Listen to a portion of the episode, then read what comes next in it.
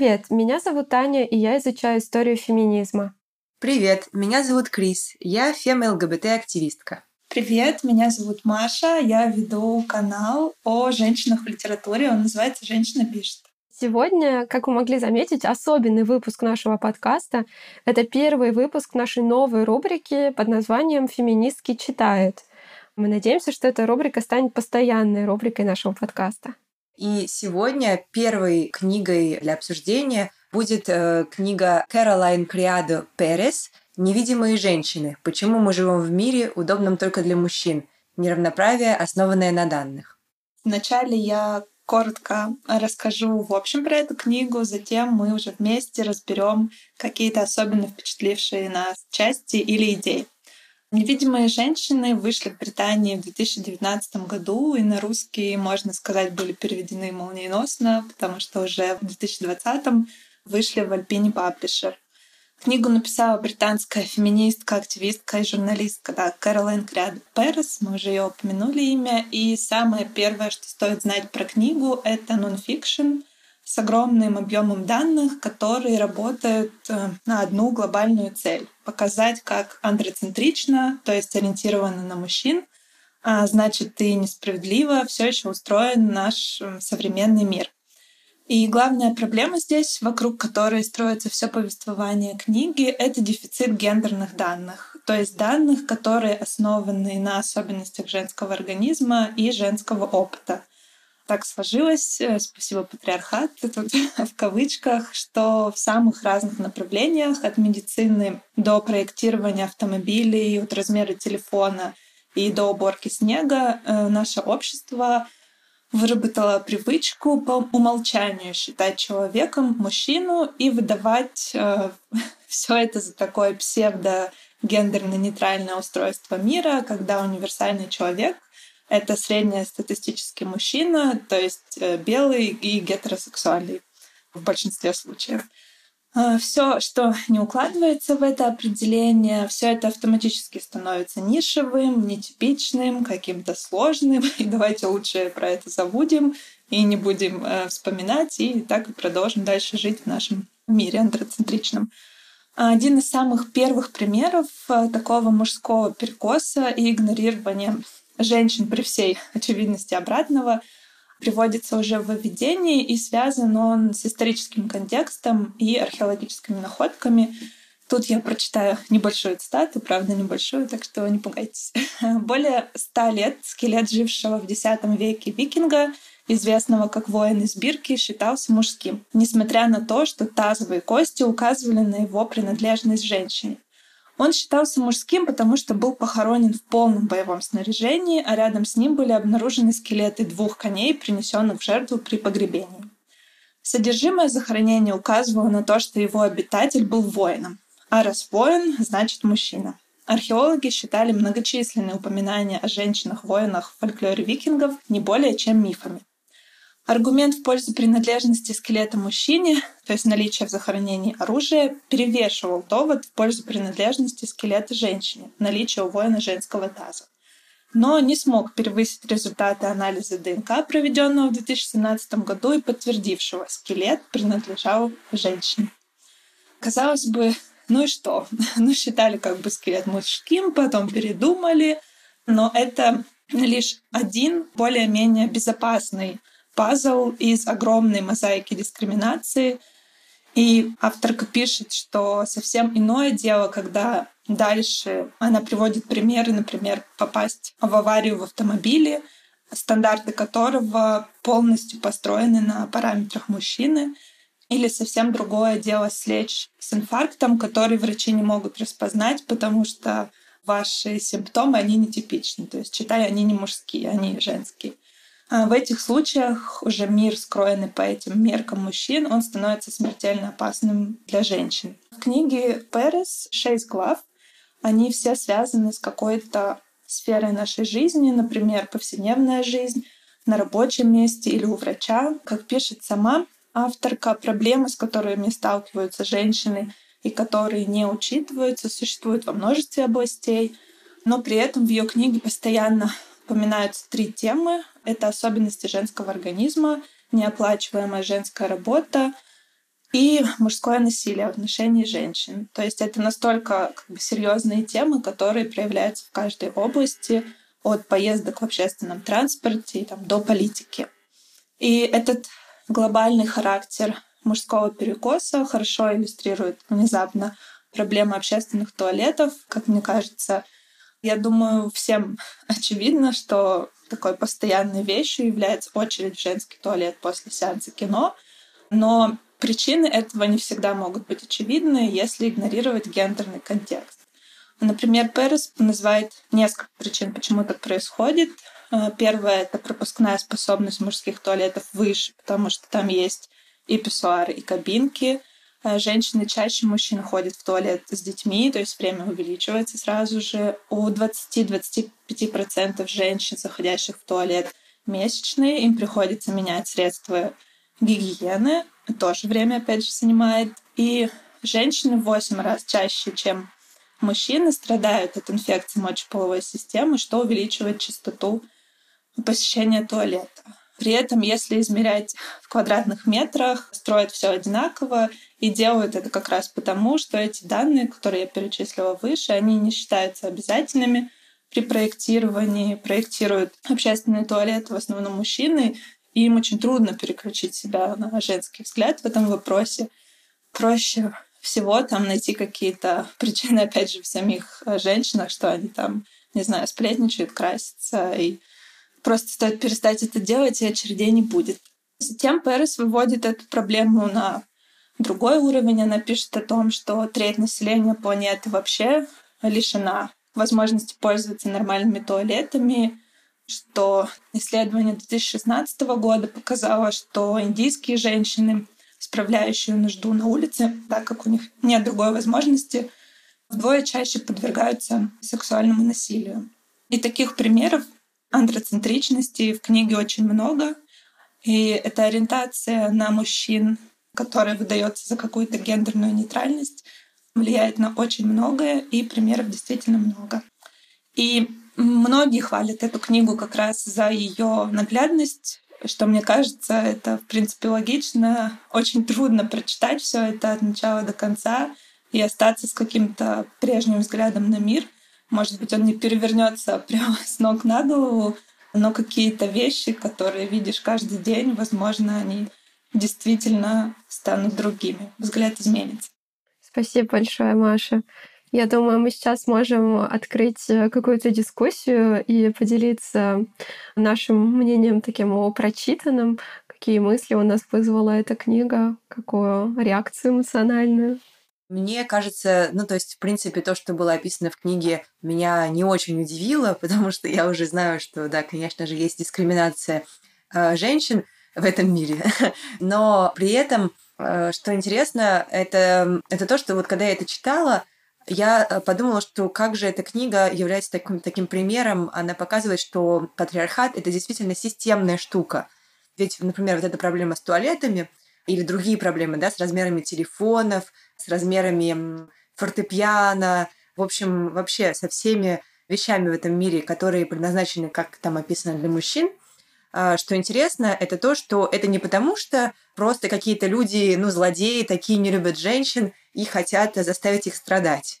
Да, вовсе не поэтому. Это просто потому, что в данных, да, а, женщины не учитываются. То есть, поэтому получается мужской перекос, да, потому что все, что мужское как бы ассоциируется у нас со стандартным, да, мужское равно стандартное, да, в то время как другая половина планеты – это женщины, и поэтому в статистике и вообще в, люб- в любом сборе данных нужно учитывать голоса и женщин, и мужчин. То есть это показывает э, вообще как бы системность проблемы, да, что это не какие-то отдельные индивидуумы и не какие-то отдельные институции да, хотят э, заставить женщин страдать, а просто они не думают о женщинах, да, просто они о них не вспоминают, они думают, ну ладно, какая разница, вот есть люди, а человек — это как бы по умолчанию что-то стандартное, то есть мужчина. Надо сказать, что для меня все таки удивительно было прочитать эту книгу и осознать масштабы вот, э, дискриминации. Потому что я тоже понимаю, конечно, что у нас патриархат и женщина дискриминируема, но я, если честно, не осознавала, что это происходит, ну, буквально на каждом шагу, буквально в каждой сфере жизни.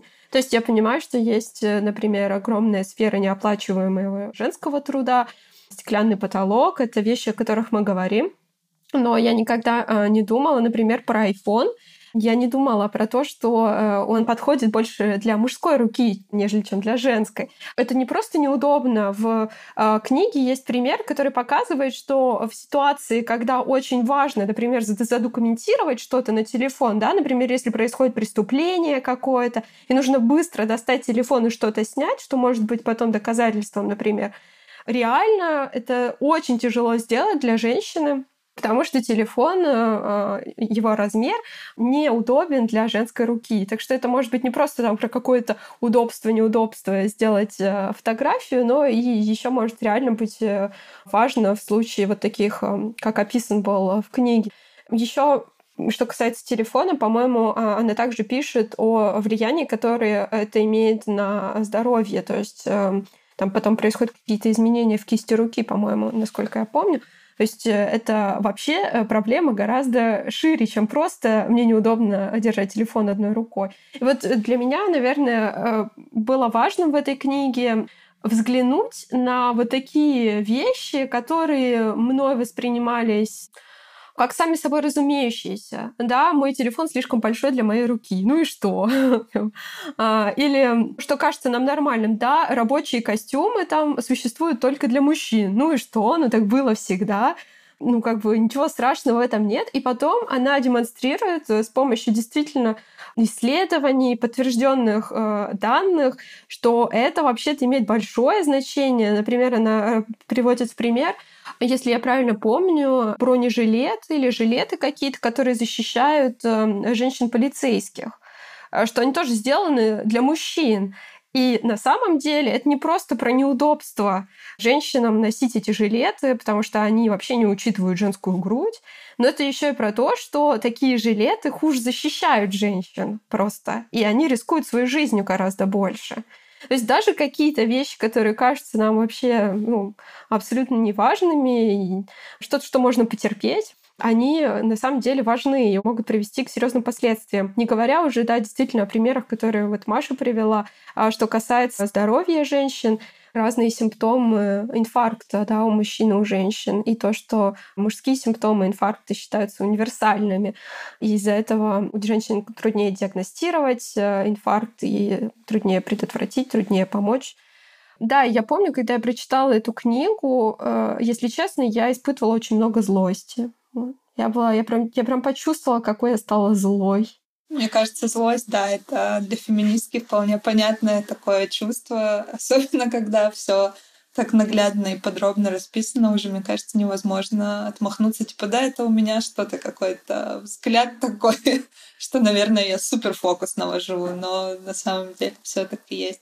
Да, я тоже хотела поддержать про то, как важно, что она проводит вот эту грань, то есть приводит примеры, которые, казалось бы, ну да, как бы, ну вот что-то, да, жизнь так течет, мы сами это замечали, но при этом насколько все становится по-другому, когда ты реально видишь, что есть люди, женщины, которые от этого пострадали, которые погибли, которые продолжают а, погибать от того, что им ставят условно неправильные диагнозы. И ну, как бы как-то в голове не укладывается. То есть ни одна же авторка этой книги может найти эти исследования. То есть у нее нет какого-то особенного гугла, который настроен на поиск э, значит, дискриминации. То есть, в принципе, эти знания доступны врачам, их, может, их рассказывают на конференциях, но несмотря на это, это все равно какой-то нишевый взгляд, это еще нужно доказать, это все как бы сложно, и на самом деле какие-то другие причины могут у этого быть, что даже вот с этим, опять же, скелетом викинга, в котором мой любимый пример, даже после того, как ДНК-тест уже как бы подтвердил стопроцентность, там стали популярны а, две версии, что кости смешались, короче, там и мужские, и женские, непонятно, что там от воина, что от женщины. В общем, ну, даже, казалось бы, какие-то очевидные вещи — все равно этот перекос настолько силен, что люди начинают искать какие-то другие, по их мнению, более объективные причины, чем тот простой факт, что ну, это просто гендерный вопрос, и никаких других тут не может быть как коннотации этого вопроса. При этом, э, мне кажется, в этой книге Каролайн Криада Перес, она настолько затрагивает действительно все сферы жизни, что это шокирует. То есть ты понимаешь, что просто, да, каждый день ты сталкиваешься с какой-нибудь дискриминацией, как, например, очереди в туалеты. Для меня это было всегда, я думала, ну, это жизнь, ну, вот так мы живем, ну, что поделать, трудности жизни, жизнь сложна. да, а на самом деле это просто связано с плохим планированием, действительно, с каким-то недомыслием, а, с неучитыванием а, женских потребностей и так далее. И это, на самом деле, поражает. Э, то есть поражает скорее то, что это постоянно происходит каждую минуту во всех сферах. То есть, что это не только, например, в общественной жизни, это не только в каких-то личных отношениях э, с людьми, не только даже в профессиональной жизни, да, а даже просто на каждодневной основе. То есть, например, одна из первых глав э, посвящена уборке снега да, и сексизму, где приводится пример, что в одном из городов Швеции снег убирали согласно потребностям мужчин, потому что сначала убирали дорогу, а в большинстве случаев водители все равно остаются мужчины, и э, потом убирали разные маленькие улочки, которые проходят э, от дома к дому, там, от дома к магазину, от дома к супермаркету.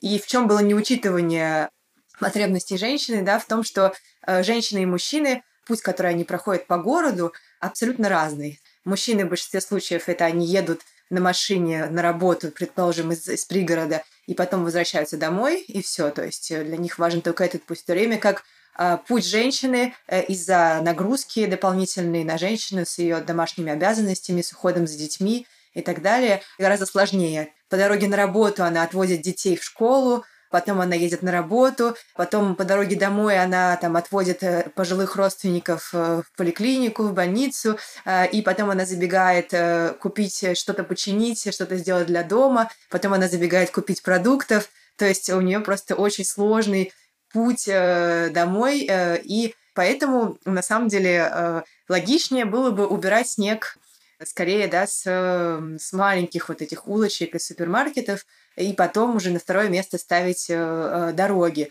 поскольку иначе из-за из вот этой проблемы уборки снега э, женщины чаще падали, чаще обращались в больницу, не было больше травм связанных, потому что они чаще передвигались пешком, опять же.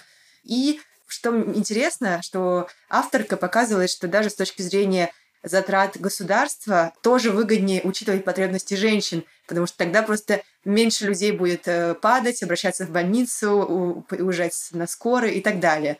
Вот. И это меня тоже поразило, что насколько это в этой книге все настолько аргументировано, настолько подробно все описано, и эта подробность, она как бы и ужасает, и восхищает одновременно. Да, мне тоже вот показалось очень важным то, что авторка именно показывает с экономической стороны, насколько вообще будет выгодно учитывать эм, э, гендерные данные, которые не учитываются. А в том примере про общественные туалеты, который Маша приводила в начале, она тоже приводит э, данные, которые показывают, что э, властям будет гораздо выгоднее просто действительно инвестировать в хорошую систему общественных туалетов, нежели чем потом тратить деньги на все последствия с точки зрения здоровья женщин, последствия насилия, которое происходит там а, что им будет выгоднее действительно изначально сделать так, чтобы этого не произошло. И еще мне показалось очень важным, меня это, если честно, немного огорчило даже как-то, потому что мне показалось, что эта система, в которой э, есть мужской перекос, она порождает дефицит гендерных данных.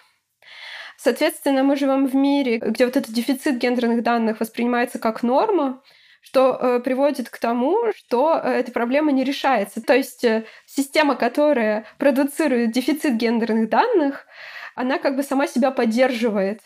Э, данные часто просто не собираются. Или что касается исследований, например, э, испытаний э, лекарств, разных медикаментов на женщин, Почему-то этого не происходит, в это не инвестируют деньги, на исследование, которое бы позволило устранить э, вот этот гендерный перекос, тоже не инвестируются деньги, потому что это считается неважным.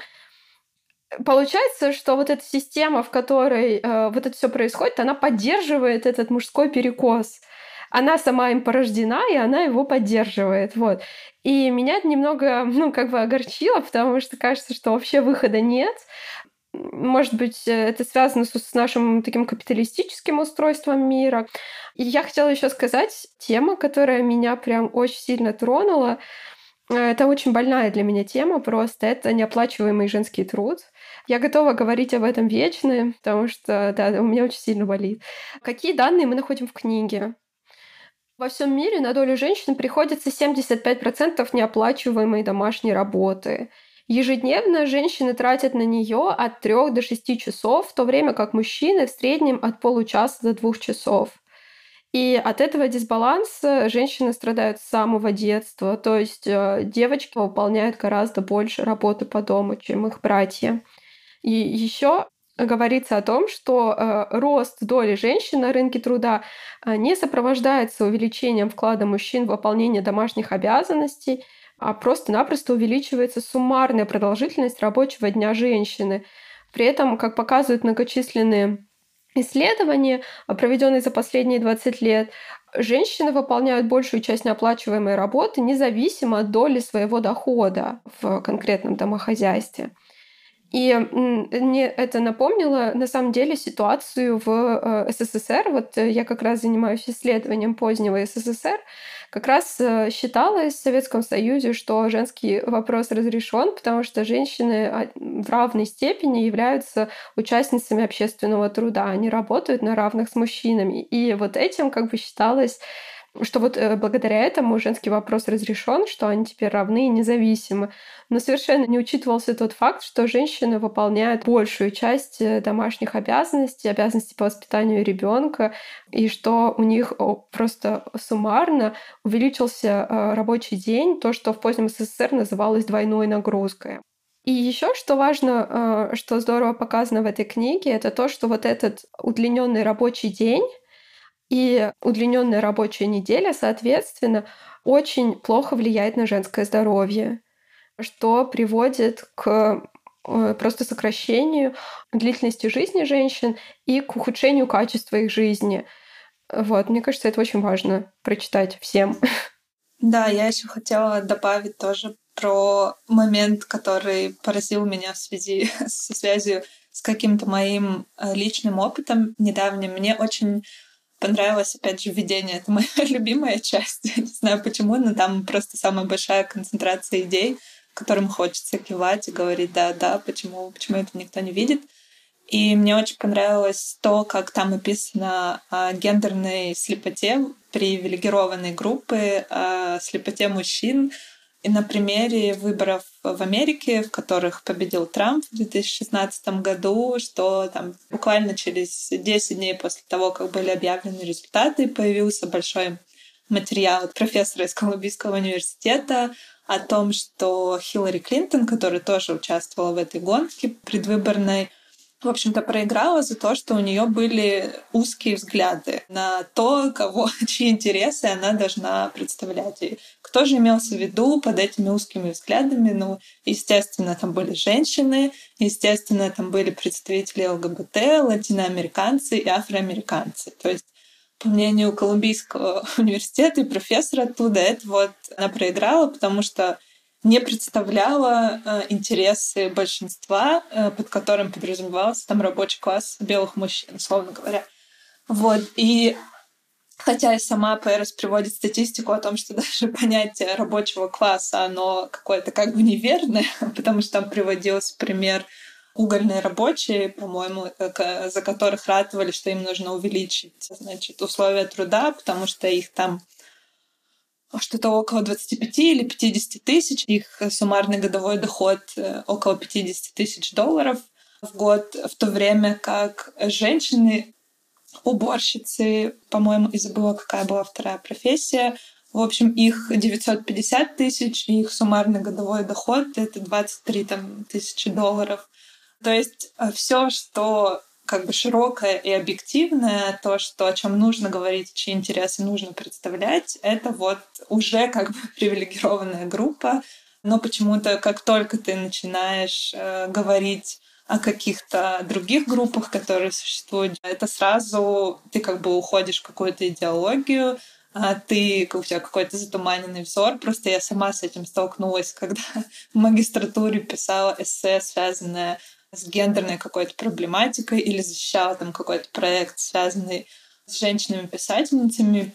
Первый аргумент, который мне приводился, это что у меня, ну, как бы взгляд идеологизированный, что я смотрю на мир под каким-то углом, под которым все остальные люди на него не смотрят. То есть это не наука, это как бы ваше какое-то мнение, какая-то боль, вот, и, и, так далее. И мне очень понравилось, что она про это написала, что тяжело с этим бороться, когда на уровне просто даже аргументации, еще не доходя до каких-то итогов, а сразу отношение, что что бы ты нам дальше не сказала, это вот какой-то предвзятый взгляд, он к реальности не имеет никакого отношения. Мне кажется, эта книга — это как раз такой ответ на вот этот вот э, скепсис, на то, что вот э, феминистки притесняют белых мужчин, какой кошмар. Э, вот. Это прям ответ, потому что здесь информация настолько как бы четкая, здесь везде есть цифры, цитаты, все настолько детально описано, что просто мне кажется, что это ну, не оставляет никаких вопросов, поэтому я бы порекомендовала эту книгу всем, да, в том числе и тем, кто считает, что вот, ну, о чем там говорят феминистки, это какой-то очень узкий взгляд, это все ерунда, потому что тут, э, мне кажется, что, ну, вот метод авторки, он очень такой, очень четкий, все очень понятно, очень много цифр, цитат и так далее, да, и никаких сомнений не остается. При этом я читала с ней интервью, оно тоже есть на русском, Forbes э, его сделали, и она там, отвечая на какой-то из вопросов, говорит о том, что все равно самым убедительным как бы аргументом а, для мужчин вот в этих вечных спорах даже как-то симптоматично, что это пример, который связан со смертью женщины. То есть как бы э, в авариях, потому что даже несмотря на то, что количество мужчин и женщин, которые попадают в аварию, оно может быть одинаковым, но при этом процент на женщин, которые сильнее травмируются или умирают в ходе этой аварии, процент этот выше. И самый как бы удивительный факт, который меня поразил в этом вопросе, это связанные с манекенами, которые используют для краш-тестов автомобилей, когда там добавляют в них новые уровни безопасности, понятно для кого уже. вот, и что они были придуманы в 50-х годах, но до сих пор нету как бы манекена среднестатистической женщины, его используют какие-то там единицы компаний, возможно, то есть это не прописано как бы обязательно, что в краш-тесте должны быть и те, и другие манекены, и что вообще нет. Ну, я редко езжу в машинах, поэтому я даже об этом не задумывалась. Нет даже специального ремня безопасности для беременных женщин, хотя гибель плода именно в аварии — это самая популярная причина гибели плода в принципе. То есть не заметить эту связь как бы логическую очень сложно, потому что есть статистика, она ведется, и ну просто этого ремня нет. Хотя беремен... ну, женщин в принципе много, беременных женщин тоже, но при этом они никак не защищены, находясь в машине, просто потому что их вот эта особенность беременности, она слишком специфическая, слишком сложно закладывать ее в самом начале разработки автомобиля. Ну, как бы очень грустно.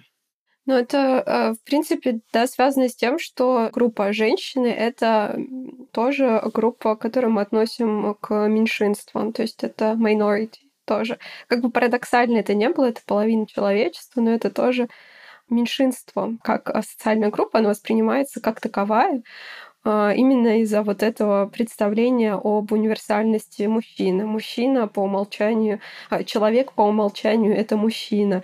И, наверное, может быть, именно вот из-за этого восприятия как бы такие тесты не проводятся, потому что считается, что ну, это вообще-то нужно не всем, какому-то меньшинству нужно, как бы, но не воспринимается, что это меньшинство, это половина человечества.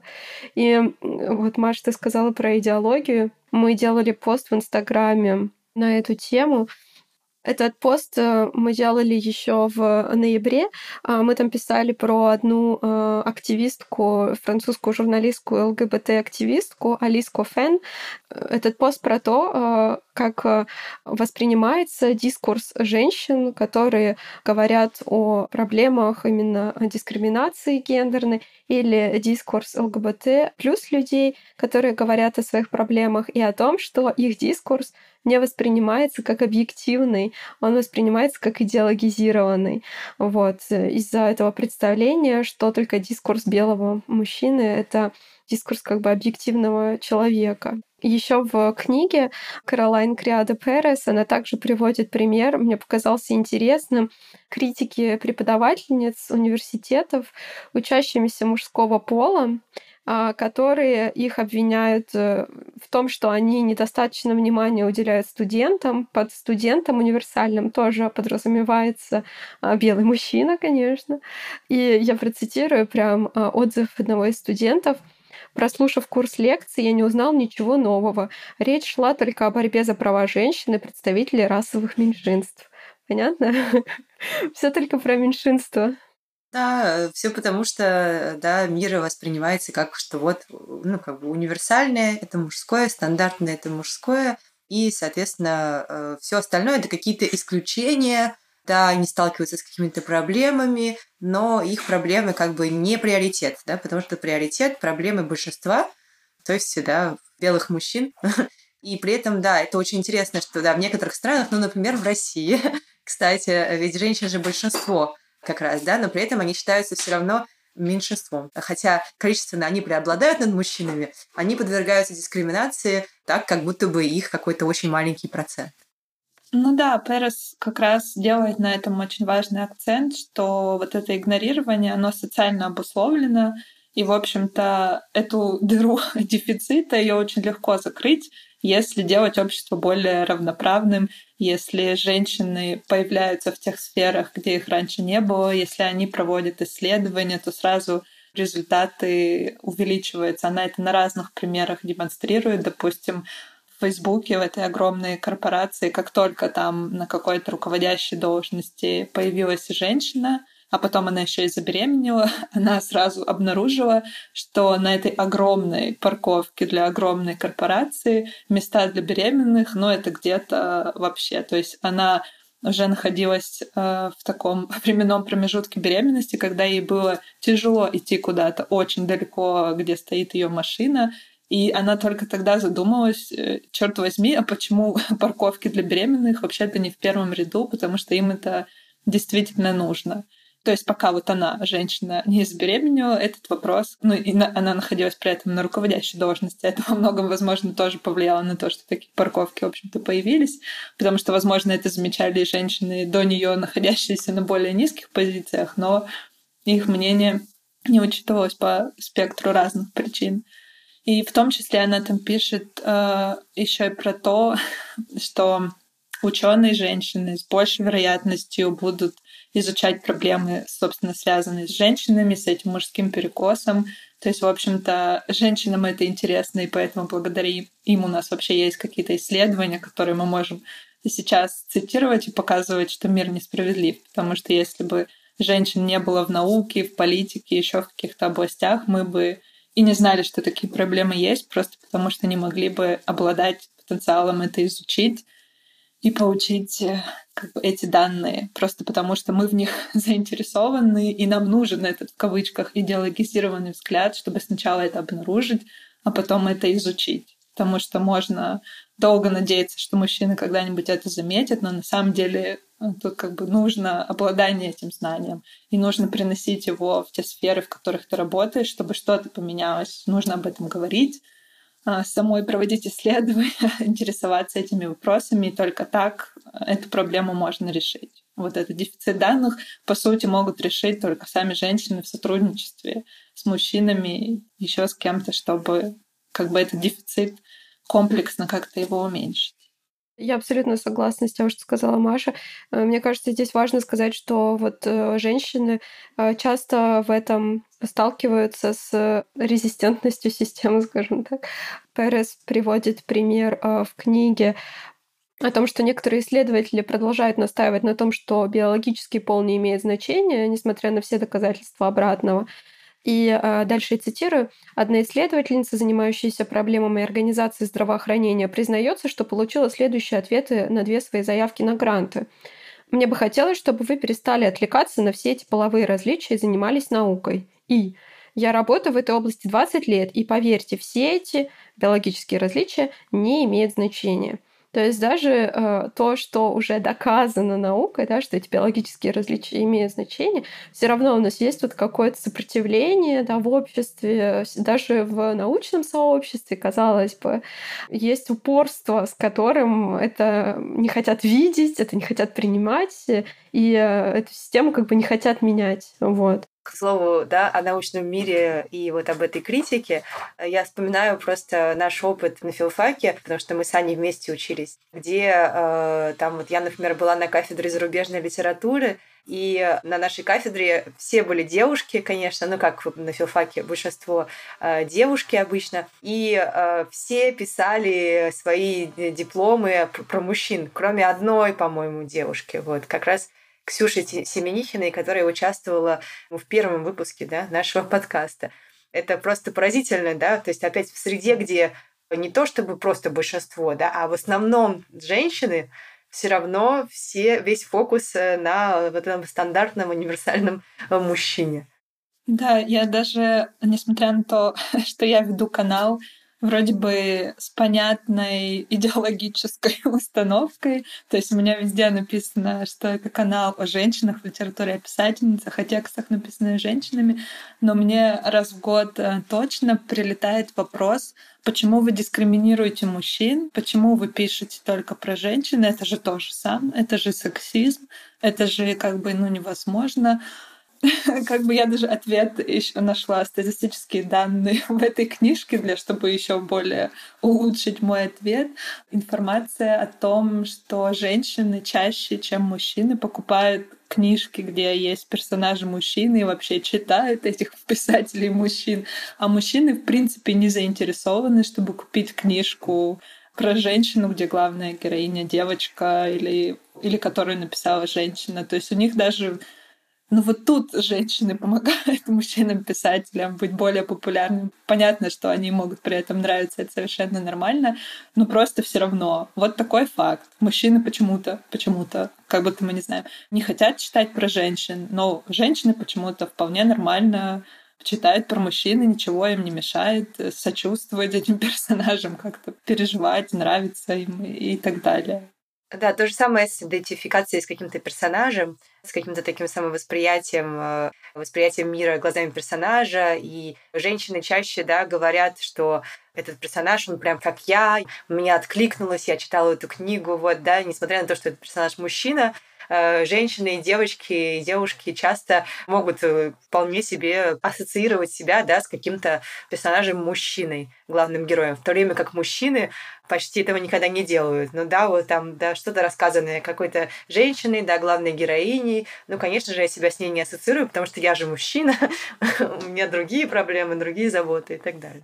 Да, мои проблемы общечеловеческие, а тут какой-то как бы взгляд такой, который меня вообще непонятен. Очень много примеров на самом деле из жизни, да даже из жизни Вирджинии Вульф. Она же в своем там классическом труде «Своя комната» пишет о том, что есть проблемы в литературе, о которых интересно читать всем. Это они как бы общечеловеческие, вроде войны, но как только мы читаем что-то про повседневную жизнь женщин, это сразу какое-то гетто, это только женщинам интересно читать, и как бы не путайте это, пожалуйста, с мировой классической литературой, посвященной серьезным вопросам. И такие же примеры только из кино есть и в этой книге, в «Невидимых женщинах», когда фильм «Суфражистки» обвиняли в том, что вообще-то, опять же, вот эта узость взглядов на историю 20 века, почему в фильме у вас, значит, нет ничего про Первую мировую войну.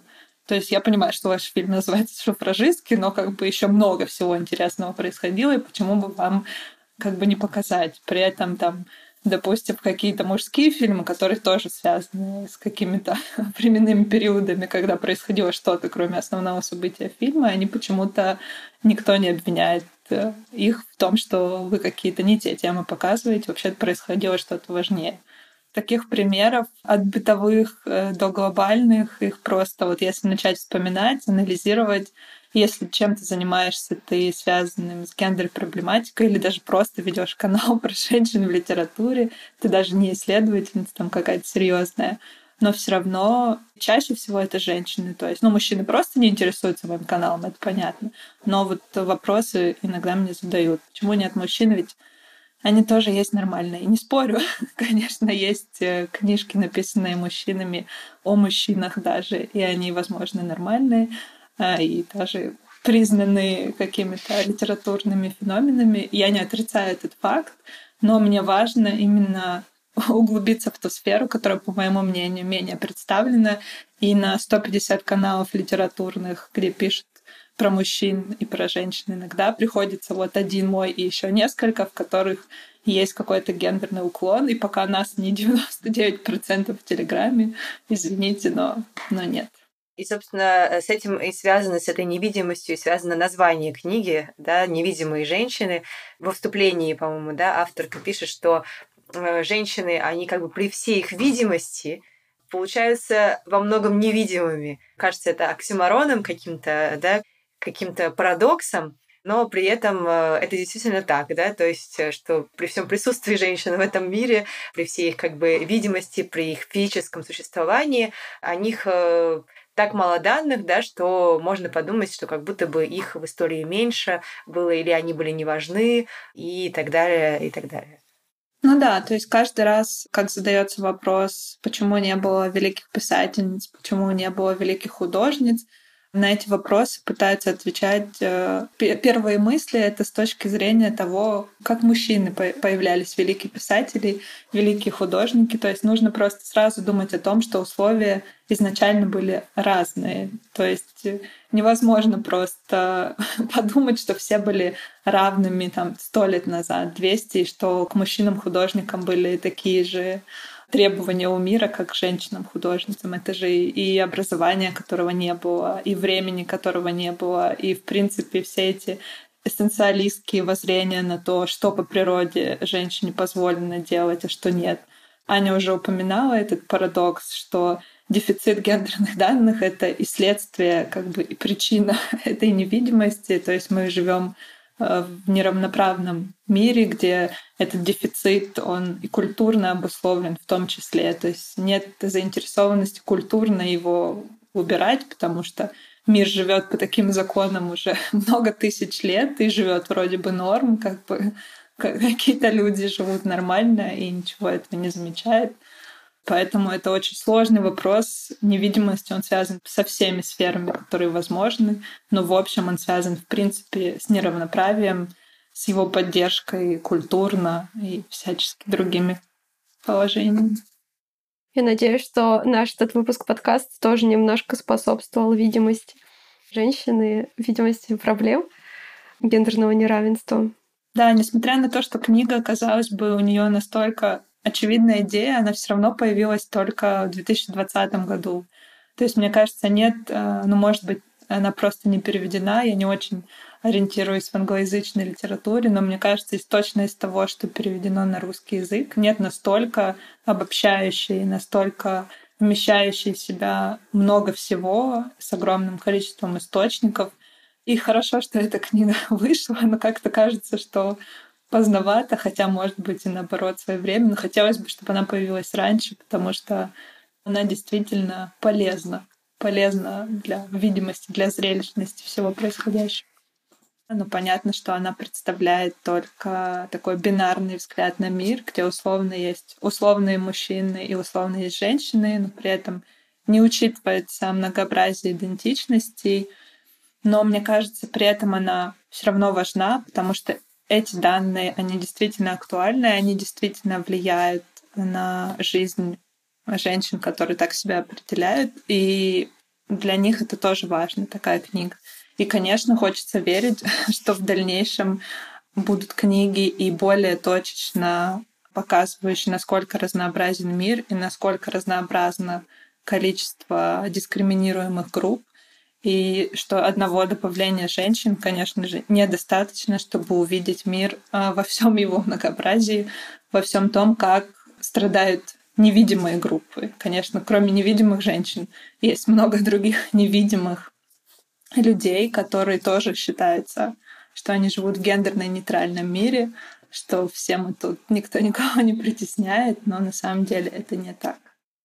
При этом, э, когда авторка упоминает э, именно гендерно-нейтральный мир, вот это вызывает вопросы, потому что она имеет в виду под этим термином, как мне кажется, гендерно-нейтральный в смысле мужской, да, то есть стандартный по мужским каким-то правилам сконструированный. И она как бы совсем не затрагивает э, проблемы уже трансгендерных людей и всей как бы рефлексии по этому поводу, да, то есть об этом в книге нет.